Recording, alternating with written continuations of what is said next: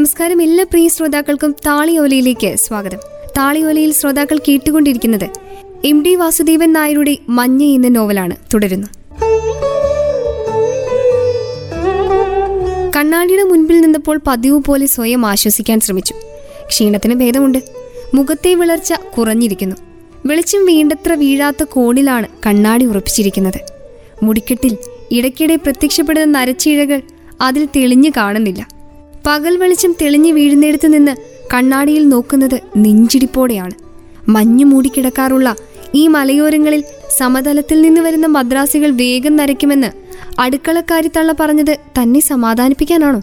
മുഖം എണ്ണമയമില്ലാതെ വരണ്ടിരിക്കുന്നു. കുറച്ച് പൗഡർ ഇട്ട് ചുണ്ടിൽ വാസലിൻ പുരട്ടി. കറുപ്പ് കയറിയ ചുണ്ടുകൾക്കിപ്പോൾ ചോര കക്കിയ നിറമാണ്. ഹാങ്കറിൽ കൊളുത്തിയിട്ട് നീലക്കോട്ടെടുത്തിട്ട് പുറത്തേക്ക് കടന്ന് വാതിൽ പൂട്ടി. പോർട്ടിക്കോവിന് പുറത്തെ പടവുകളിൽ ഒന്നിലിരുന്ന് അമർ സിംഗ് ഹുക്ക വലിക്കുകയാണ്. കാലിൽ ചെരുപ്പുകളില്ല. കാക്കി കാലുറയും മുഷിഞ്ഞ് അഴുക്കിന്റെ നിറമായ മുട്ടോളം എത്തുന്ന ഷർട്ടും. ധാരാളം തുളകൾ വീണ സെറ്റർ തുറന്നിട്ടിരിക്കുന്നു. അമർ സിംഗ് ഞാൻ പുറത്തു പോകുന്നു. ജി അയാൾ മൂക്കിലൂടെയും വായിലൂടെയും പുക വിട്ടുകൊണ്ട് നരച്ച കണ്ണുകളുയർത്തി നോക്കി. ഒന്ന് നടന്നു വരാം ജി അവൾ ഒതുക്കിറങ്ങി നടന്നു. ഗോൾഡൻ നൂക്കിന്റെ പടികൾ കടന്നാൽ കുന്നിൻ ചെരുവിലൂടെ വളഞ്ഞു പുറത്തിറങ്ങുന്ന നടപ്പാത ആരംഭിക്കുന്നു. കുതിര സവാരിക്ക് വേണ്ടി കരിങ്കല്ല് പതിച്ച് നിർമ്മിച്ച വഴി മുറിച്ചു കടന്നാൽ നടപ്പാത പിന്നെയും ഉയരത്തിലേക്ക് കയറുന്നു.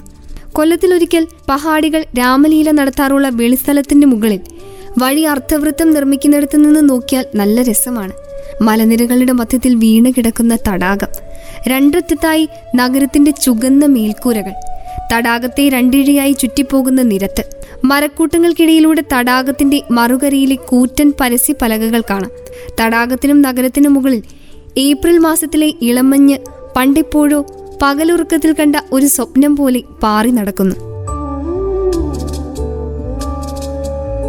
താളിയോലയുടെ ഈ അധ്യായം ഇവിടെ പൂർണമാകുന്നു. താളിയോലയിൽ ശ്രോതാക്കൾ കേട്ടുകൊണ്ടിരിക്കുന്നത് എം ഡി വാസുദേവൻ നായരുടെ മഞ്ഞ് എന്ന നോവലാണ്.